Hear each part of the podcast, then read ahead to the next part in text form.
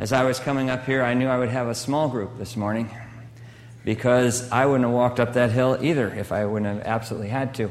Before, we're, we're waiting for another computer, which we'll try to catch up with later. But before we begin, I, if you don't mind, I'd like to start with a prayer. So let's bow our heads in prayer. Our loving Heavenly Father, we're thankful to be able to gather together in this morning hour to talk about a very important issue. One of importance not just to those of us who've been called upon to give counsel or advice to others, but for those of us that also need to receive advice from time to time. Father, we pray that your Holy Spirit would make up for whatever lack there is in the presenter, and also, Lord, that you might open our minds and our hearts to be able to accept the things that you'd have us to learn. Because, Lord, that's what we're here for, to be able to learn how to be better counselors and more effective in our counseling. So, Father, bless us and grant that this might not just be one form on counseling, but the beginning of a series, Lord willing, over the next few years, so that we might be able to hone those skills that are needed to be effective counselors. For we pray it in Christ's holy name. Amen. Um, as I said in the introduction, I am not a counselor. Uh, I have never played one on TV, and I did not stay at a Holiday Inn Express, so I'm not an authority on much of anything. And as I pointed that out to my son, Rob, who, if I had the first uh, image up there, the name of the form is uh, Hear Me, Help Me, uh, Listening and Responding Therapeutically. And I put Rob's name up there instead of mine. Most of you probably know uh, Rob even better than you know me, and it's kind of neat to get to that point in life where more people know your kids than you. Uh, but he is uh, a psychologist, and I can call him that now because he's actually got one degree in it. He has a degree in research psychology, and he's going for a degree right now, a, a master's degree in counseling. Which, when I was trying to understand what he did. I, I, just assumed that once you become a psychologist, you know it all, you know all about people's problems, and therefore you can counsel people and help people. In reality, um, his degree, his first master's, is in research psychology. And so he said, Dad, if I stayed with that, which they wanted him to do, I'd just be an egghead professor, trying to understand why people think the way they do or how people learn but he said, I'd never really be able to help people. And so he quit his doctorate program, much to the chagrin of some professors, and went into, research, or into counseling, which one of his uh, other advisors, her husband, is the head of that program, so they're very happy that Rob's in counseling now. But he said, psychologists don't necessarily know how to counsel. And we're almost there, and I'll, I, will i will actually use this to advance slides because it helps me stay on track and you'll be able to see where I'm going with it. But the one thing that I wanted to try to impress as we get going here is that counseling really is a very serious thing. We tend to use the term counsel, and we did last night, as, as the brother suggested, that uh, the reality is, and I want to go through this series, we are actually handing you a loaded gun.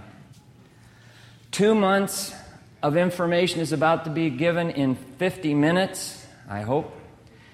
And a little bit of knowledge is like a loaded gun. Understand that these are skills that need to be learned, practiced, and honed. They may come naturally to some, less for others, but require practice for everyone. Use this as a, jump, a jumping point for you to learn more about your own, on your own and to seek guidance from professionals be guided by the Spirit, be guided by love, be guided by other by the other person, the person that you're counseling or talking to, and I'm going to address that in a second. And lastly, you know, counseling and mentoring, Rob said, is not necessarily prescriptive. And what that means is that you're giving instructions. You're giving, you do this, this, this, this, and this, and we're going to fix your problems or we're going to address your issues. In reality, it is not only uh, where he says, not necessarily, as someone who's talked with other people, it is rarely prescriptive. Rarely are you going to be able to do a good job counseling or mentoring somebody if you think you're going to tell them what to do. because that's not your function. Understand that bad counsel is worse than no counsel. And so, one of the things that we wanted to try to do, especially because we, we, we have a lot of brothers and sisters uh, who are called upon to answer people's questions, take care of their, pro- help them find answers to their problems. What ends up happening is uh, it, we're in a situation where we don't necessarily even know exactly what we're doing, and quite frankly, legally, in even, even if you're in church, understand you should not call yourself a counselor unless you have a degree. You can call yourself a spiritual advisor, but technically you're not a counselor, and someone uh, that you don't know could actually sue the church for you giving bad counsel. So we need to understand that the days that we're living in, counseling doesn't even necessarily mean what it did 20 years ago. If, so, if you say you're a counselor, somebody's going to expect that you have some credentials to back this up. So the question is where do we fit in in all of this, and, and what are we talking about here? You, as the advisor, must be using your own skills of empathy, your personal emotional barometer, barometer and your own past experiences to actively gauge the individual that you're talking to. Understand that most of the time what you're talking about is something that you have some experience in, so you can, you can relate to that. But also understand that what you're trying to do here is not tell them about yourself, you're trying to learn about that person. It doesn't matter whether we're counseling and we're talking about leading someone to the Lord and their, and their search for, for salvation, or if we're talking about their personal problems, their spiritual problems. Those things are all the same. Uh, but you have to remember that while you're using some of your stuff that you might have experienced, you're also, you, you need to stay objective. Uh, a fine balance between emotional investment and distance is played out. We're going to talk a little bit about that emotional investment. If you're going to counsel people, if you're going to advise people spiritually, you have to be willing to invest yourself in that. And probably to an extent that you might not even be totally prepared to do.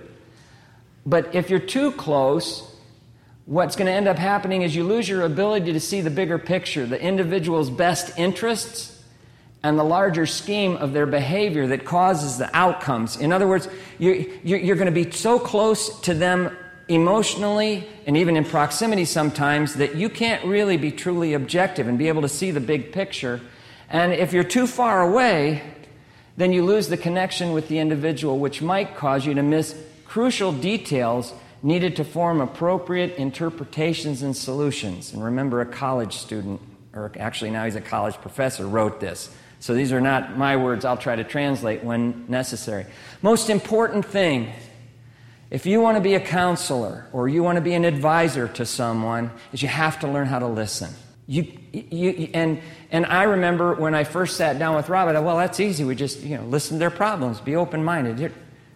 All of a sudden, I learned that listening uh, is, as he says here, is required for any type of relation to exist, a counseling or otherwise. Remember, you're not really a good friend if all you do is all the talking.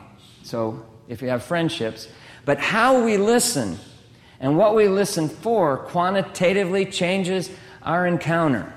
And what we need to do as advisors or those that are going to be giving advice to others or helping them with their problems is learning to listen in a different way. Uh, in a helping relationship, you're listening for those things that are most clinically significant, and that's a psychology term, but the things that are really affect the situation the most. Um, those things that provide you insight to uncover the true roots of an individual's problem. We're going to talk about what some of the things that happened there. Uh, strategy is important. You actually have a strategy coming into your encounter with somebody else but knowing what you're listening for changes the kinds of questions that you ask, which will help the person you're working with move progressively towards the goal and a change. That's the reason that people are talking to us in the first place. They need help with something. They need to change a situation in their life. They need to reach a goal somehow, be it, be, be it being born again or be it overcoming a, a sin or whatever. And that's really what we're trying to do as we help them. But the interesting thing that I learned is there are really two different kinds of listening, and that's what we're going to talk about today. Um, linear listening. and we're also going to talk about nonlinear listening. But linear listening is, is expedient, it's very direct and to the point. It addresses the most important details of what you're hearing. The surface of an individual story is no less important than the deeper meaning. Sometimes we think that every time we talk to somebody, we have to look for the deeper meaning in what they're saying. Understand, it may be right there on the surface, so you have to pay attention to that because that's their first way of trying to communicate what they want to. And the, the other way then is nonlinear listening. We'll talk about that a little bit later. But let's talk about linear listening. When we're listening to somebody in a linear way, we're listening for, for the content, for just the basic information that they're giving us. Uh, the simple exchange of information, the what of what we're talking about, the black and white outline of a narrative, uh, factual, uh, has concrete specific, uh, specifics in time, place, action, etc. Like I had pancakes for breakfast this morning. That's information I just gave you, and I didn't, I had eggs. Um, but it's also what psychologists call observational. But when I, when I said, Rob, observational sounds like it's something that they observed. It's something, it, that's something that they've witnessed. And that's not what it means. It means their perception or how they observe things. But that's still considered linear information that's given to you. It's open interpretation and it's ambiguous. Somebody says, I think my spouse is having an affair. That's a very direct thing, but it's not necessarily fact, but it is observational because how they see the situation. So, why is content important? It provides basic information about what the individual believes is the problem. It's always important to know what the person thinks is their problem. May not necessarily be the case, but you need to know, have a starting point. So you have the problem source, a potential goal for uh, remediation means fixing things, uh, assets the individual brings to the encounter. Again, you know, college terms. What we're talking about is what are they really bringing to the equation? Eh, uh, when we're talking to somebody about a change that needs to take place, we're going to find out there are a lot of things that might be happening and might not be happening, but at least when we listen to them the first time in a linear way, we're trying to put all those pieces together so we at least get an overview of what's happening. So it's important for you as a mentor or an advisor to pay attention to the content. And the thing that I found interesting about this was it slows down your process so you don't get ahead of the individual. How many times have you either spoken to someone or had someone that, that you shared something with that you're looking for advice who already had the solution long time before you ever told them what the problem was? In other words, they had a preset idea and, and, and how to take care of it, or they heard the first sentence of what the person said, and they've already developed in their mind how this ought to be fixed, quote unquote. The most important thing is to slow down and learn to listen. And that's why we're talking about this today. And by the way, hopefully this is not going to be the last time that we talk about, about counseling or giving advice here at camp. I, I, my prayer, and th- one of the things that I've been concerned about for a long time, is that while we, uh, we, we haven't really been honing our skills very well over the last few years. And I, I'd like to say that we have been, at least in teaching, but we've been kind of let that slide to a degree. We used to get together and learn how to teach, those of us that are teachers. And it made us much better teachers. It's not that we're imparting man's wisdom and superseding God's with that, but God expects us to make the most of the information that we have and to be able to try to use those things to His honor and to His glory. If He's given you a gift, if He's given you a responsibility, we need to work at it and hone it. And that includes our counseling skills or our advising skills. I'm going to use counseling kind of in a loose term. Linear listening also includes listening for feelings. It kind of sounds like a lot like nonlinear, we're going to get to that too. But how somebody demonstrates their emotions and, and, uh, and, and their feelings about things adds color and texture to the narrative landscape. Paying attention to the type and intensity of the emotion lets you know what parts of the narrative or what people are saying are most important. Pay attention to the context of the display of emotion. Are they saying, are they getting excited about something when they should be getting about excited about something? Or are they, or are they pounding their, their fist on their knee or on the table when what they're saying doesn't really have a lot to do with it? We'll talk a little bit more about that. But you, you, you need to hear the feeling of what's being said.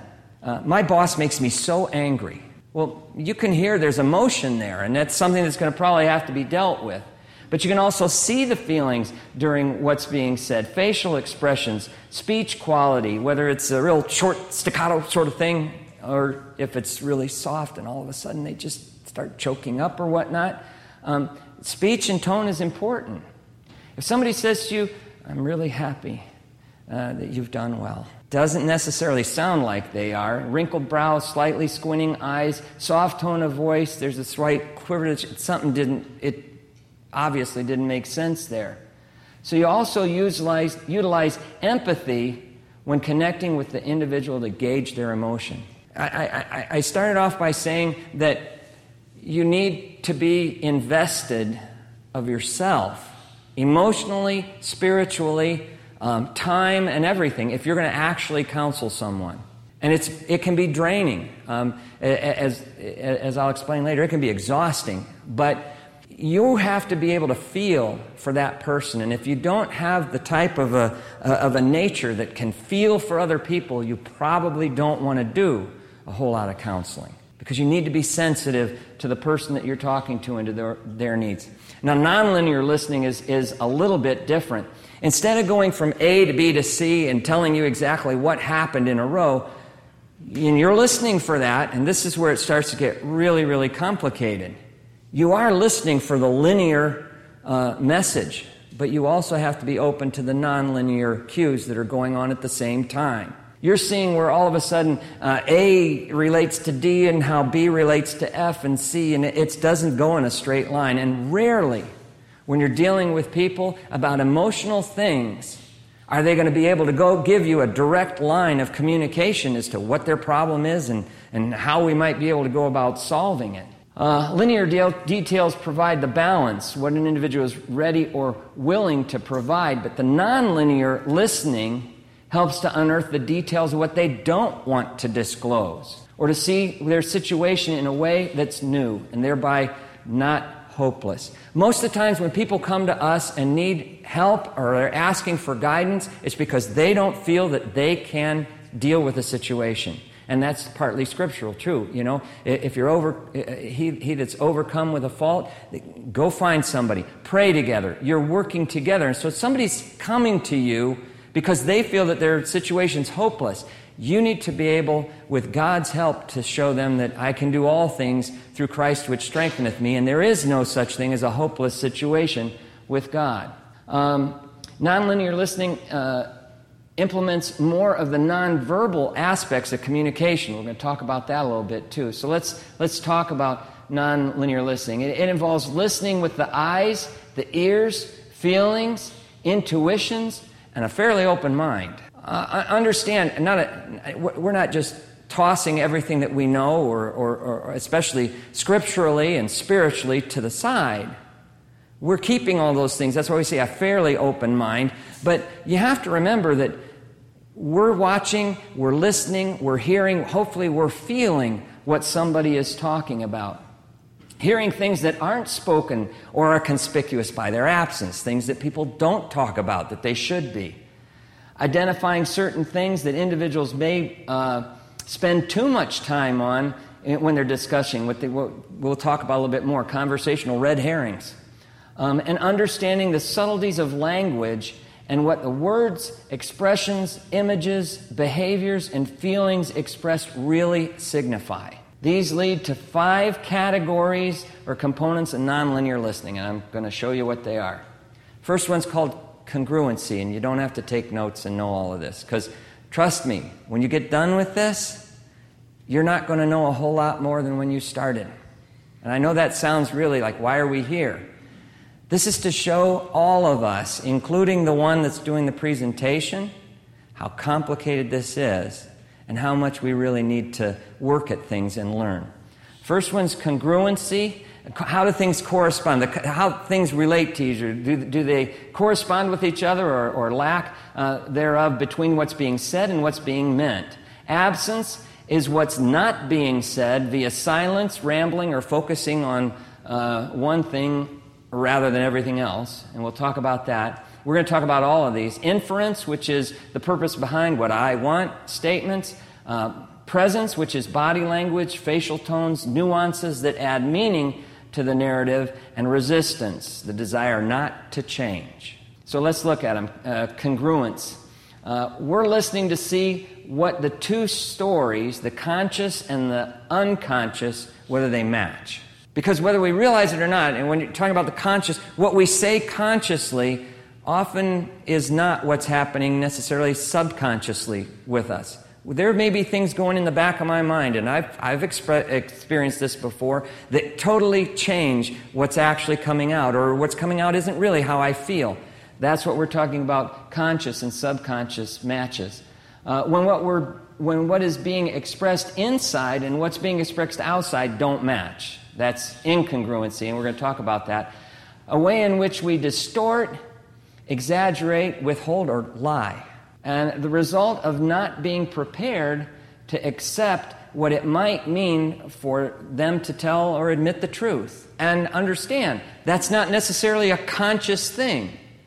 There's some things that are just too painful, too hard, or whatever to be able to express, and so they're withheld subconsciously, or sometimes we'll even twist and turn in our mind what actually happened because we can't deal with it.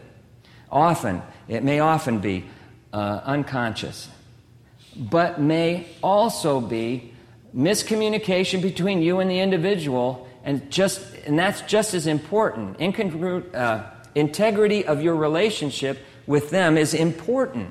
Understand, you are the advisor or the counselor.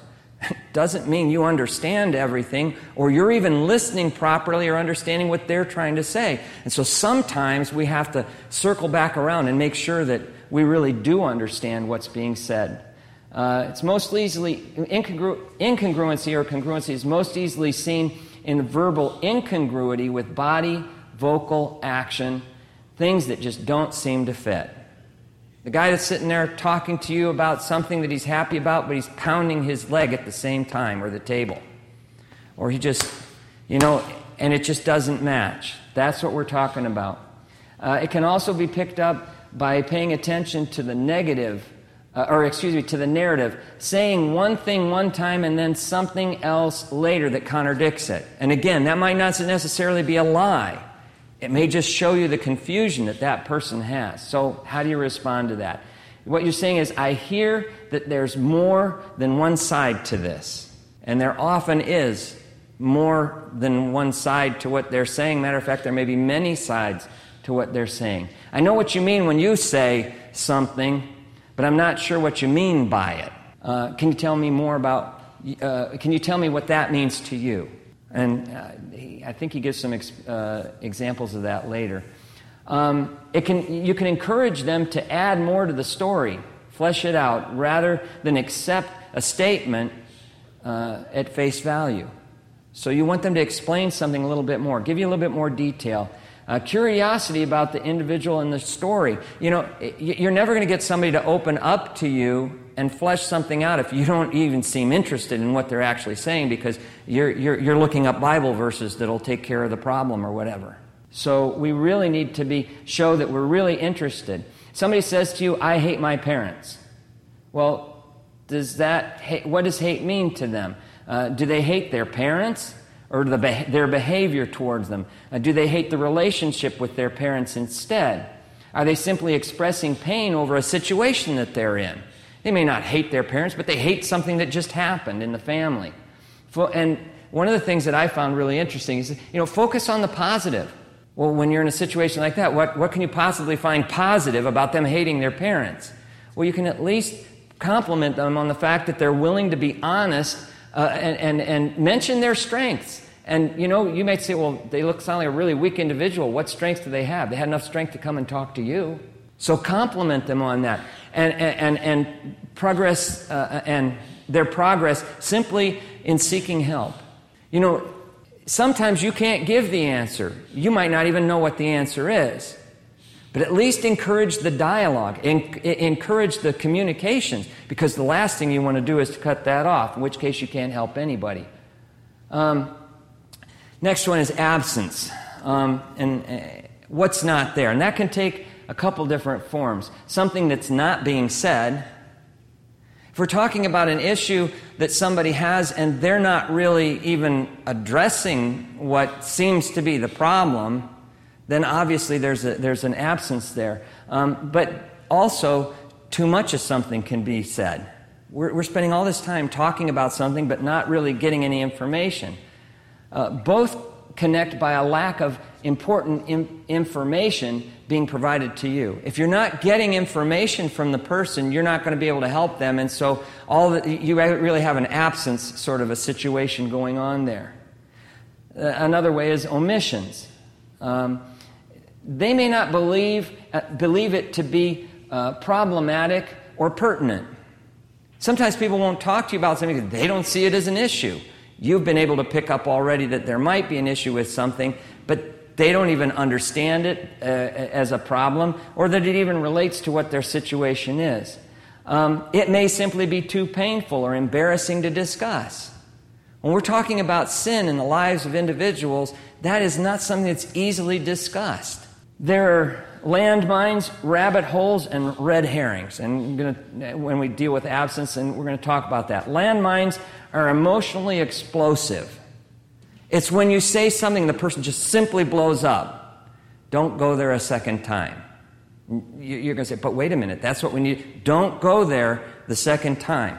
If they keep blowing up, they're dropping barriers to your being able to help them. So it isn't going to help necessarily to harp on something that keeps blowing up in both of your faces.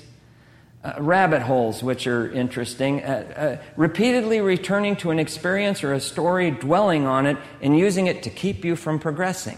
They're keeping going back to the same thing and just going round and round and round over what so and so did to them or what happened here. And it goes round and round and round and round, and you're just circling the rabbit hole, but you're never getting anywhere with it. And a red herring is when you actually get false leads to throw you off the real issue. They may want to talk about some other issue rather than the one that's really important, simply because it's either too painful, they can't quite face it, or whatever, so they're taken off in a different direction. So, how do you respond to absence? You got to let the person know somehow, I see what you're not showing me.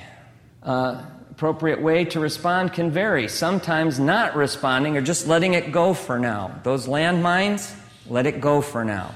You know what the situation is. You know that there, something made them blow up. You know there's an issue there, but let it go for now. It's not going to be therapeutic, or which actually means to be able to minister to someone. I kind of like that when I, I looked up the term therapeutic.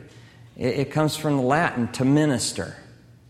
So we're trying to minister to their needs, and if they're going to blow up, that is not going to be helpful. So just let it go for now. Sometimes stopping the individual in the moment there may be a time when you say, well, wait a minute, wait a minute. We're not talking about the most important thing. Then see if they blow up. You may have to back around.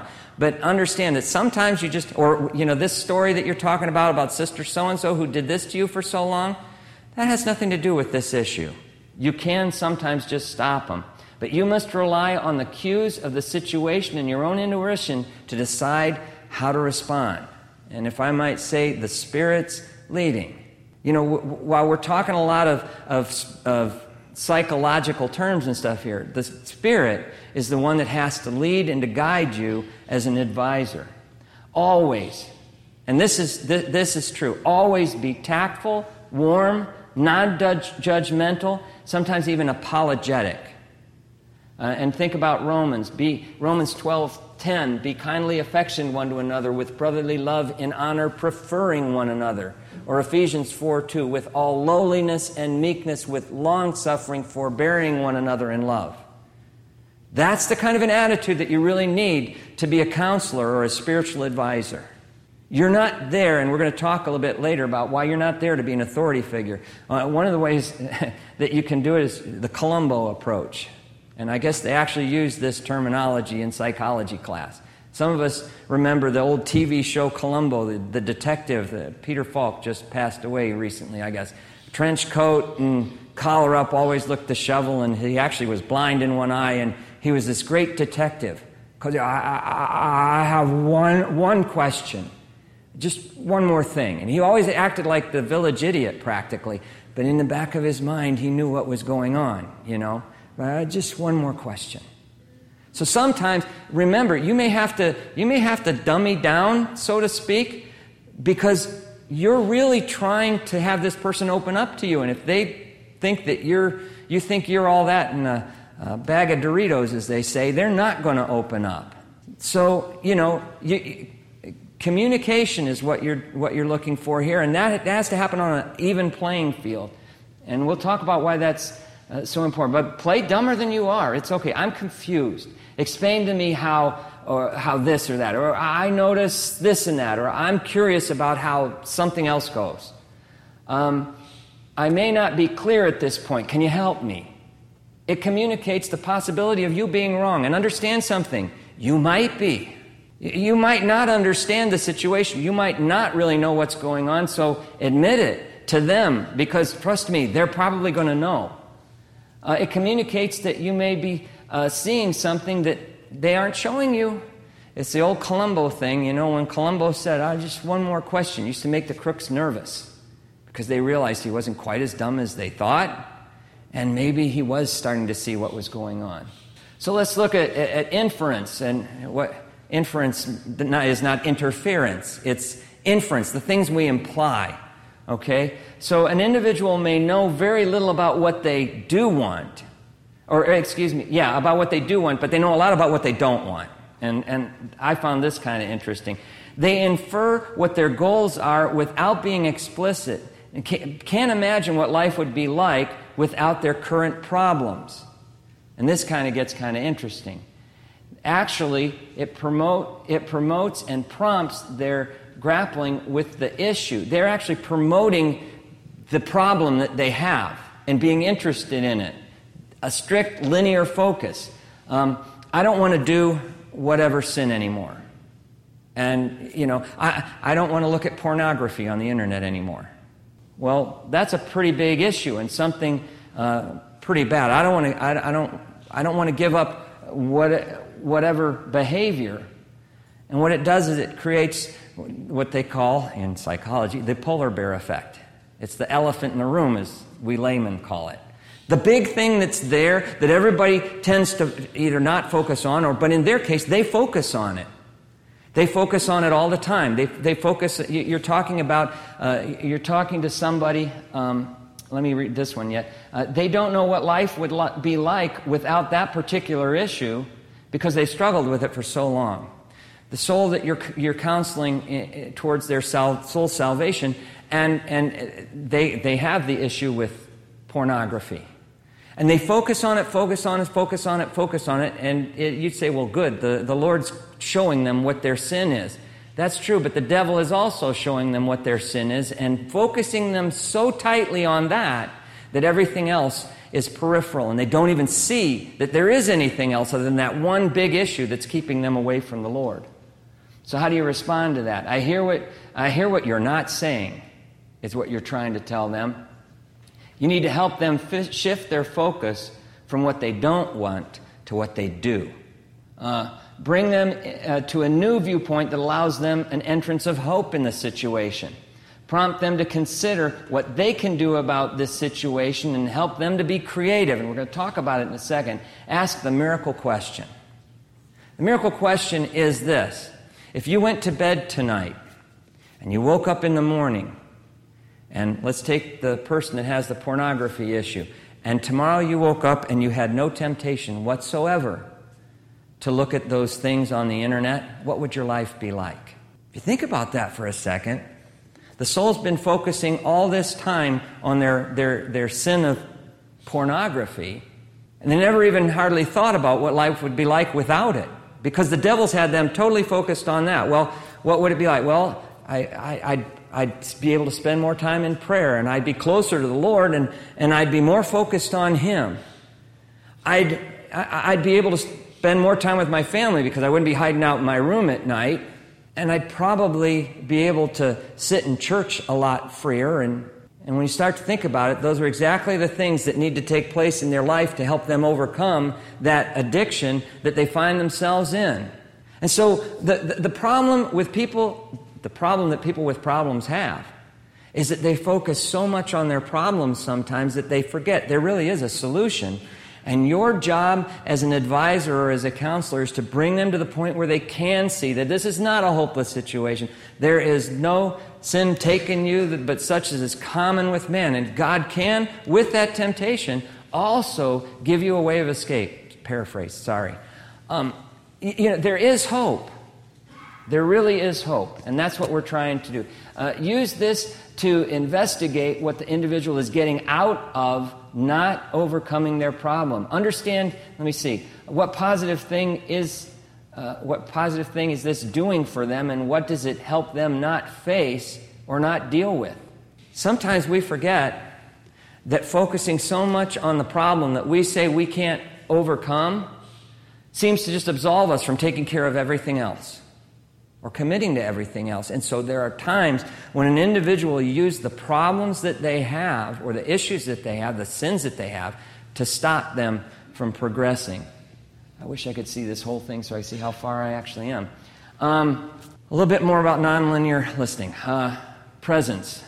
Potential uh, uh, implied meaning of messages is changed or enhanced via the tone of voice and body, bodily expressions.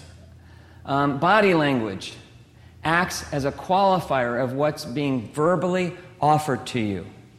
We, we have, I, I, sorry, I didn't make a really good transition to the presence idea, but presence is, is, is more what we're seeing in them and hearing in them, not so much in words, but the things we're perceiving in what the person's talking to us. Spoken words are actually 7% of expressed meaning. You think about that for a minute. 7% of what somebody is saying to you is what they actually use in words. Tonal quality or voice is up to 38%. How I say it. That's, that's why, you know, my son sometimes takes me aside when, uh, when, when, I talk to someone or about something. And he says, you know, Dad, how you say it's more important about than what you say. But in reality, how I say it is telling you how I feel. But that's why the tone of voice is so important. Facial expressions posture and gesture is 55% of what I say. Now, all of a sudden, you understand that when you're talking to somebody or when you're listening to somebody, you are not just listening to the words that are coming out of their mouth. To communicate with somebody, to really receive what's being said, you have, you have got to have your eyes open. Um, you, you, you've got to be actually looking at them, paying attention. Pay attention to the body and the words. Look for the inconsistencies, exaggerations, fidgeting, etc. Uh, look for a lack of display. Somebody totally shut down and their, their voice is going, they're talking, but there's no emotion there whatsoever. Uh, it requires you to be attentive and focused, but also actively connect uh, and conclude regarding the individual. That's, that's uh, psychological speak for you're actually paying real close attention to what they're, what's going on inside them. That's what the conclude regarding, and you're making, you're making decisions as to what it means. Sometimes I have to dummy down his stuff a little bit. Um, so, how do you respond to the present uh, presence? Uh, individuals may not realize the disconnect between what they say and what they do. A lot of times, our emotions are going to be shown. Uh, they may not uh, be connected with uh, what they really feel. Sometimes we just, rather than deal with it, we shut it out. Uh, it, our presence or our body language gives voice to what's not being verbalized. Those deep sighs, you might say, suggest uh, this is a very painful thing for you to talk about. You know, you, you can sense that. Or, can you tell me more about those tears I see right now?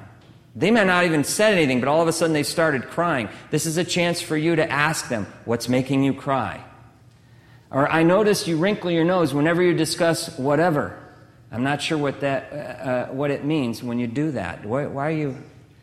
And, and, you might not, you may have not a clue what that means, but there may actually be some significance to that. And if it's happening over and over, and, you know, if body part X could talk, what would it be saying about all of this? That's what you're really asking. Uh, or when you're talking about whatever, you did this, when you were talking about how happy you were, you were sitting there pounding your, your leg, okay? Uh, what do you think that's about? What time do we finish here? I know I'm supposed to know. 11:40. Oh, good. I was getting scared. Um, resistance. This is the one that nobody really wants to experience. When you're listening to somebody and you get resistance, this is where it gets a little bit difficult. It's a desire not to change. And the, I, I, like I say, I'm not a psychologist. I, I, think if I had it to do over again, I would love to go. And, and my, my son keeps saying, It's never too late, Dad. You know, they got these classes at night. But, I mean, seriously, I, when I think about counseling, when I thought about, about help, helping people work through their problems as a, uh, a psychologist or when I, I, really had this idea that, oh, it, you, you just learn all this stuff about what makes people tick and then you can tell them how to fix their issues and they move on and life's great. It doesn't really tend to work that way because the human mind doesn't work that way. Our emotions don't work that way. What you're really trying to do is to get them to change. There's a situation in their life that needs to change, and they know it, or sometimes they don't know it, and you're trying to help them bring about that change that will be able to make them live a more quiet, peaceable, joyful life in the Lord. And so, what ends up happening is you meet with resistance. You, you, you've sat with them for quite some time. You really do understand the situation, and now you're ready to give some, some helpful advice. Like, well, let's, let's look at, we asked the miracle question, and now we know what life would be like without our problems. So let's look at those things that you talked about and see if maybe we can, we can implement some of those. And they say, well, I'll try. I, I know I should do this or that. Uh, yeah, but, that's always the great one. Yes, but. Or, you know, I've tried that and it didn't work. Right away, you see, they're not really open to change. They're resisting the advice that you're, or the, or the counsel that you're trying to give them. Um, so, and, and, it can be seen in facial expressions and eye, contact, etc. One, one, of the neat things that I found, uh, Rob showed me uh, this uh, one pretty famous psychologist they actually videotaped some counseling sessions. And so they show you examples of all of this. And as the, as the counselor is talking, all of a sudden, as if somebody hit a switch, the woman just plain shut down. The, the head drops. We're looking down at the floor. We're not really paying attention. We're, we're hearing what you're saying, but she's just letting you know, I have to totally shut you off, and I'm not paying any attention from here on out. You're saying it, I'm not receiving it. That's resistance. This is something that the, something the individual is either A, unwilling to do, they just don't want to make the change right now, unprepared to do, they don't feel capable, they don't have the tools they need, and they're simply unable. I cannot do this at this point. Um, they may be doubtful that uh, their ability to do whatever it is, uh, but may also be unsure that, what, uh, that they really want to do it whatever X is. Remember interference, or excuse me, inference. Uh, what, they're, what they're getting out of not giving this up. Remember that in the back of their mind, whether they even really understand it or not, is the reality that this issue that they have, this sin that they're dealing with, or whatever, is actually giving them an escape from committing their life to the Lord or you know, it, it may be simply that this sin that the devil has bound them up in for so long has become so big in their mind that they're actually now using it as an excuse not to give their life to the Lord. If they'd give their life to the Lord, the sin could be taken care of. But they buy into what the devil says, and because it gives them an out, they don't have to come to the Lord because of this big sin. Uh, in the I'll tries and the yes buts, individual is readily is already conceiving ways in which the given strategy will fail. While you're sitting there talking to them, they and the devil are already working out why what you're telling them is not going to work or how it's going to come apart. So, how do you respond to resistance? You can be honest and say, understand that you're not ready for this right now. Um, understand that the individual may feel uh, ambivalent about fully committing to the action. And as an example, consider the average number of years that it takes our young people to commit to Christ. You know, I, am teaching 13 year olds, and dad was with me down there, and, and I told him, you know, I was 13 when the Lord called me. So I don't mind teaching 13 year olds. I kind of enjoy it. Because I still can remember what it felt like to be at camp and realize for the first time that I was one of the sinners that needed to come to the Lord. But I admitted to them already, I know that not all of you are going to want to give your life to the Lord just because you've been called. I know that most of you will resist that. Why? Because most of us do. And that's the reality about resistance. And sometimes we have to understand that just because you got the answer to the problem and you know what somebody needs to do with the Lord's help, that doesn't mean that they're going to accept that.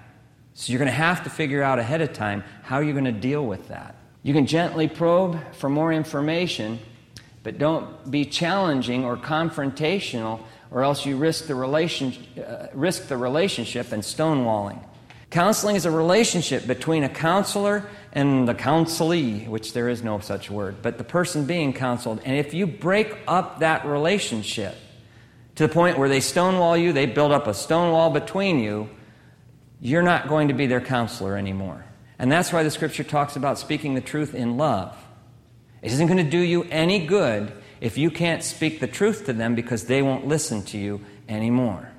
So remember the love that needs to be there. Use the Columbo approach, act a little bit dumb, um, and presence responding technique to draw out the resistance, getting them to admit that, there's, that this is one step closer to having them, excuse me, getting them to admit it is one step closer to having them accept it. I can't help but notice, you can say, I can't help but notice that this seems difficult for you. Or I noticed you squinting when you said this. What are you thinking about then? Get them to verbalize it. If you can just get them to verbalize it, at least it's out there. And then maybe, maybe we can't deal with it now, but maybe we can later.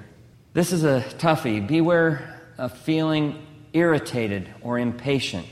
This is one of the most difficult components of listening and responding to cope with. It means you're, you're going to be putting in more time into the encounter. There's nothing more frustrating than knowing the answer and having someone refuse to take it. Or having the gift there and you're you know think how the lord feels when he calls us. You know here, here's the greatest gift in all the world and and we just won't take it. So what does the lord do? Well to heck with you if you don't want to accept it it's your it's your it's on your head now. I hate to say it but there are times when some people might have gotten that kind of counsel.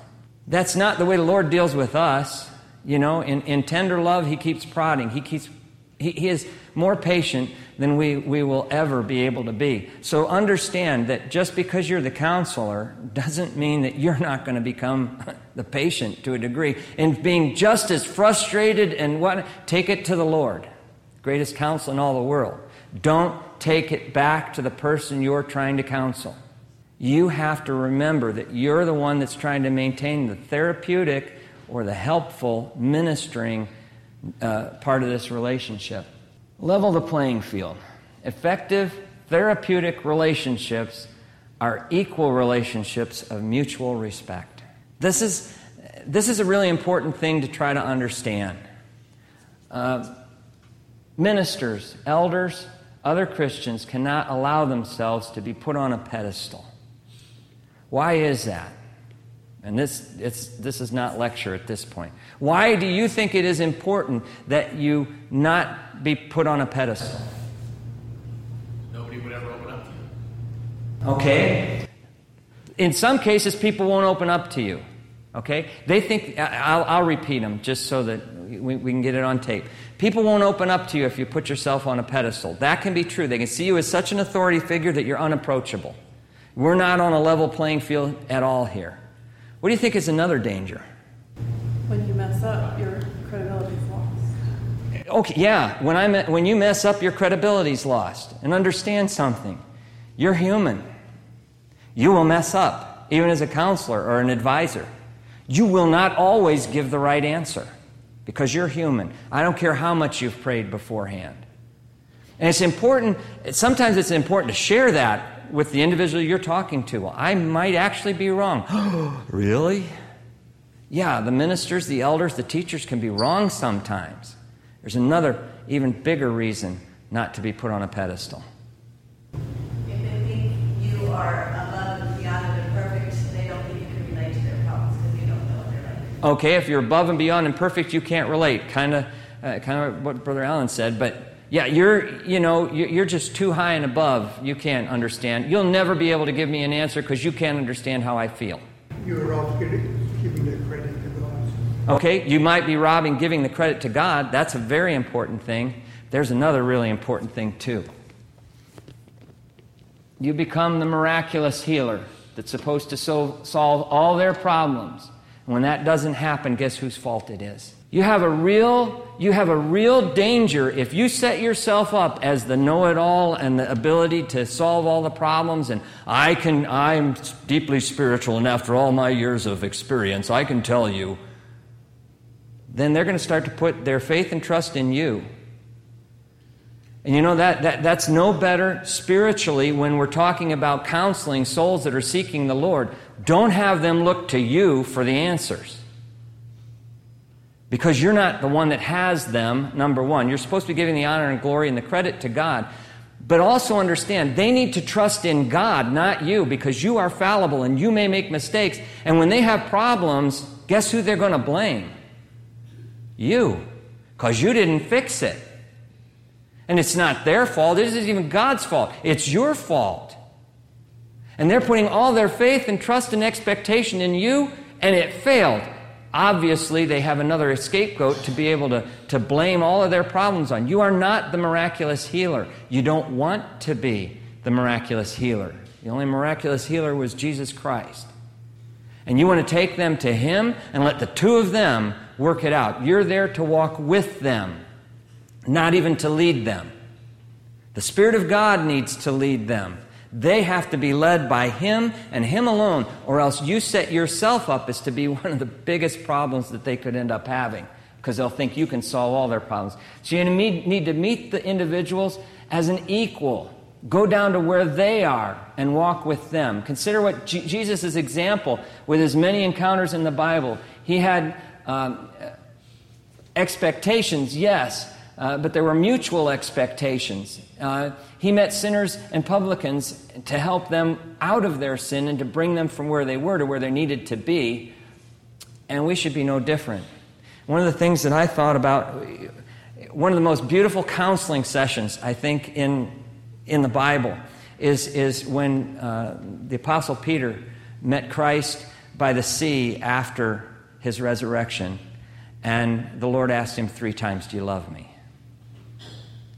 That, that, that is one of the most incredible counseling sessions that I, I think ever took place because the, the, most, the only perfect counselor was there doing it. But as he took Peter from a man who had denied him three times and then asked him, Peter, do you love me with a godly love?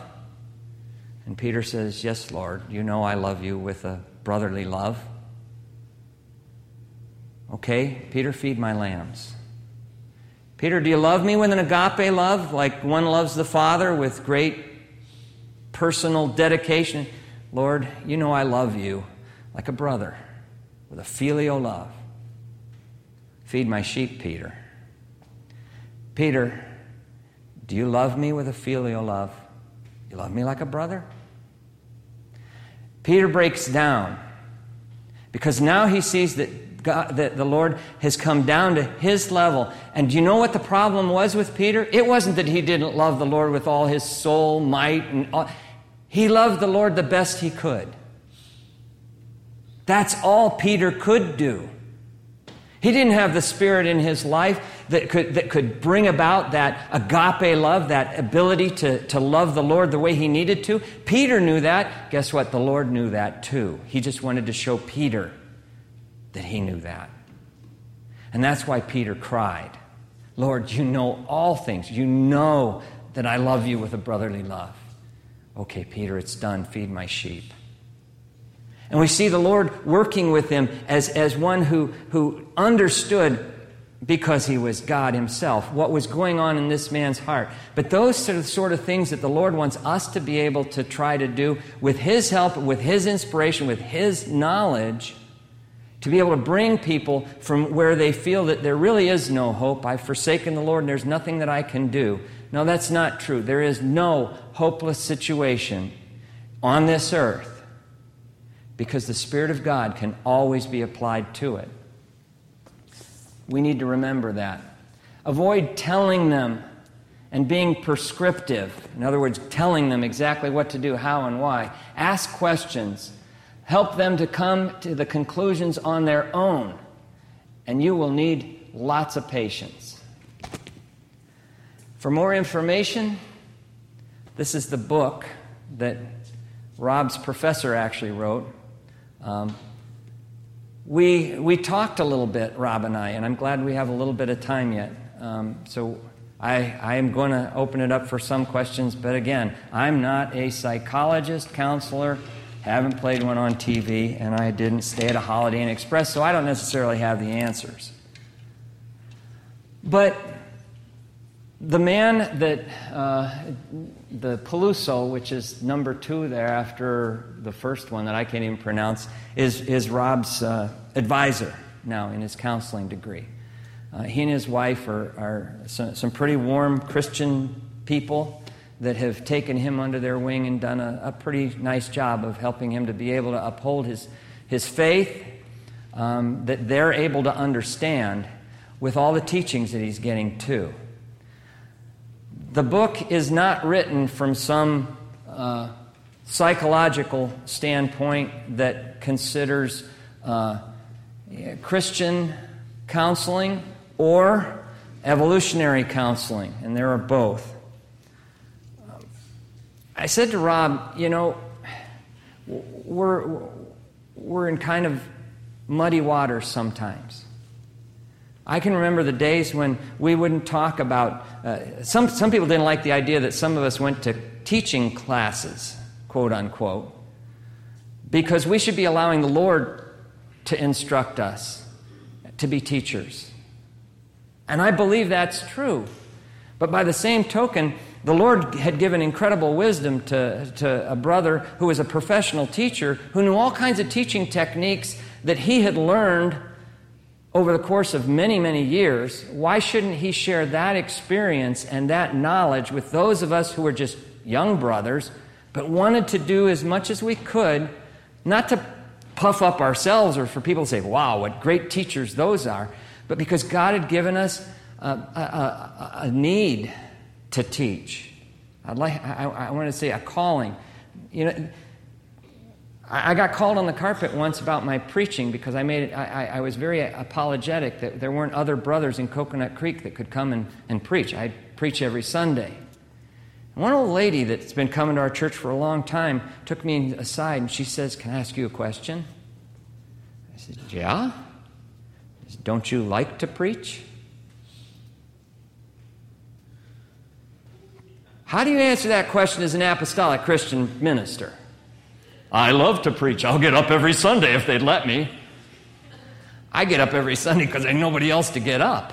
You know, love to have some help. And that's not an appropriate answer, you know. I, I love to get up there and show myself. But I said, you know, Annie, I do. I, you know, to, to get up there and to really feel the Spirit speak through you, which is really what's supposed to be happening. Give Him all the honor, the glory, and the praise. But it does feel good to be used of God. She said, I should hope so. She said, Paul said, Woe unto me if I preach not Christ. Well, then woe unto us teachers if we don't try to learn to teach as good, eh, as good, as well as we possibly can to the best of the ability that God gives us, then give Him all the honor and the glory and the praise, but let the effects of our effective teaching be to His use. Well, then, shouldn't it be the same way with those of us who have to deal with people? You, know, understand, it, the, the, the time's almost over, and those of you that came to learn how to counsel, you learned, hopefully, how incredibly involved and difficult it is just to listen. I spent a couple nights with this with Rob, and I said, How do you possibly do all of that at the same time? He said, Well, you keep a notepad, so that's your linear stuff. And then you put notes all around the sides of the things that you're observing. But he said, It's the most exhausting thing he's ever done in his life. This class that he's taking in counseling he said he's doing well in it and, and, he, and he enjoys it. But he says, when I get done with one of those practice sessions, I'm exhausted and can't do anything for an hour because my mind is so overloaded from trying to pay attention to so much. And then my professor comes and shows me all the things I missed. So, how is it that we should really expect that, that other than by the grace of God? And, and you know, I am thankful that His, his, uh, his strength is made perfect in our weakness. I, I, when I got ready for this form, I said, He's got all the right ingredients to make this a perfect form. because there's a lot of weakness here. But those of us that are in that try to be helpers, those of us that try to be counselors, those of us that try to be advisors, need to learn some of these things. Because there's another issue that we also have to deal with that we haven't for a long time, not since uh, uh Brother Paul Weingartner did it many, many years ago. I can still remember the time that Brother Paul came to Syracuse and tried to tell us the difference between a spiritual problem an emotional problem, a mental problem. And all three of those are different. They are not the same thing. Something that may be a chemical imbalance in somebody's brain is causing them to have what looks to you like a spiritual problem. How do you know the difference between the two? Somebody may have a spiritual problem that looks like a mental issue. You got to learn how to work those things out, and that takes training a little bit. No, we're not trying to get the wisdom of men, but we need to get the brothers that really do know some of those things to sit down with some of us that don't and help us to understand. What this, what, what a, a session like this should really do for us is to help us to understand that we probably do not have all the answers in most of the situations that we're going to come across. We need to be humble enough, first of all, to always begin. Never talk to anybody without praying with them first. And when you're praying with them at the beginning of a counseling session, pray for yourself in that prayer. Let them know that you need God's help and direction just as much as they do, just to know how to be used of Him to help them. Secondly, be humble enough to know when you're in over your head. There are going to be times because of the situations that we face that we're going to be dealing with somebody who has an issue that may in fact be a medical issue, a mental illness. You can't fix that. God can through a miracle, but that's what it's going to take. You're going to need to ha- have some help. So, what we need to be able to do is to have places where people can go to get answers to the questions that we as counselors have. That's why I hope and pray that someday we'll be able to do at least a little bit more like the sister church does. They have a counseling uh, department that their brothers can go to where they have trained professionals that can understand some of these things. We shouldn't be ashamed or feel that we're in any way slighting God because we ask for help and be able to understand what people's problems really are. And lastly, I, I, hope that, that it, it, encourages all of us, and I, it certainly has to me. I, I told my son, I all of a sudden realized that he's a grown man, not just because he got engaged recently, but when I, when I listened to him teaching his father. A, I was going to say it was a humbling thing, it was, but it was also a very beautiful thing to see the wisdom that God has given to my child and that, that God can use him to help me to learn. We need, we need to do more of that. So hopefully we'll be able to, to have some more of these. We just talked about listening. We didn't even talk about what to tell them or how to help them. So use this as a place to, to try to learn more, to, to talk to. We have some brothers that, that are psychologists, counselors. Talk to them. Uh, do we, is it time to finish, or do we still have five minutes? Any questions that you might have that I probably won't know the answer to, but I'm willing to try to field? If not, thank you for your time and attention, your prayers. I appreciated them a lot, and for climbing the hill when it's so hot.